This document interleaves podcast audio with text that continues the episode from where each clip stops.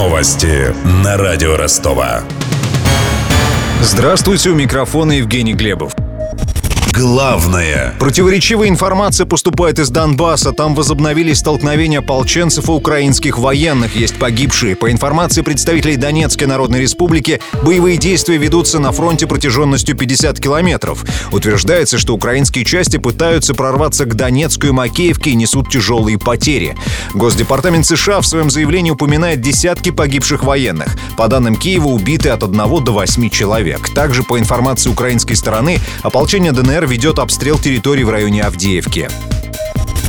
Стране. Футбольные болельщики сегодняшнего дня могут оформить специальный паспорт. Этот документ понадобится для посещения игр в рамках Кубка Конфедерации, поясняет ТАСС. Оформить паспорт болельщика можно только после покупки билета на игру. Заявку следует подавать через интернет или в один из официальных центров регистрации. Они находятся в Москве, Санкт-Петербурге, Казани и Сочи. Именно в этих городах будет проходить кубок. Документ содержит идентификационный номер, который станет заменой визы для иностранных болельщиков. Также с помощью паспорта можно забронировать место в поезде. Напомним, турнир на Кубок Конфедерации пройдет с 17 июня по 2 июля. Это состязание для национальных сборных под эгидой ФИФА. В нем участвуют победители каждого из шести континентальных чемпионатов.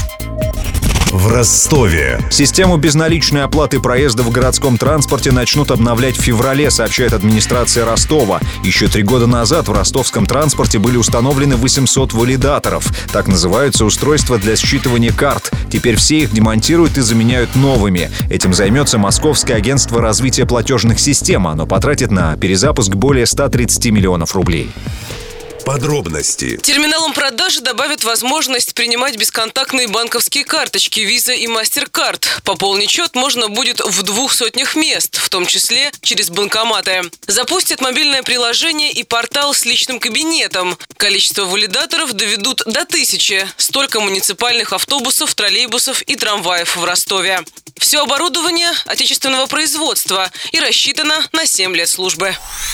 Также планируется открыть сервисные диспетчерские центры. Кроме того, оборудуют склад с запасом новых валидаторов, чтобы оперативно менять неисправные устройства. Об этом радио Ростова ранее рассказывал советник гендиректора агентства развития платежных систем Алексей Терицин. будет э, единая диспетчерская служба, которая будет принимать заявки по оборудованию, которое вышло из строя. Будет создан оперативный склад, на котором будет находиться запас валидаторов для того, чтобы производить быструю замену в случае выхода из строя. Приезжает инженер, он демонтирует вышедший из строя валидатор, заменяет его исправным, а неисправный валидатор уходит инженером в ремонт. Также представитель агентства развития платежных систем заявил нам, что после перезапуска воспользоваться муниципальным транспортом можно будет только за безналичный расчет. Валюта. Курс доллара на завтра 60 рублей и 31 копейка. Рост составил 22 копейки. Евро вырос на 75 копеек. Завтрашний курс 65 рублей 3 копейки. У меня вся информация к этому часу. У микрофона Евгений Глебов. Над выпуском работали Сергей Сысоев, Мария Погребняк, Денис Малышев и Александр Попов. До встречи через час. Новости на радио Ростова.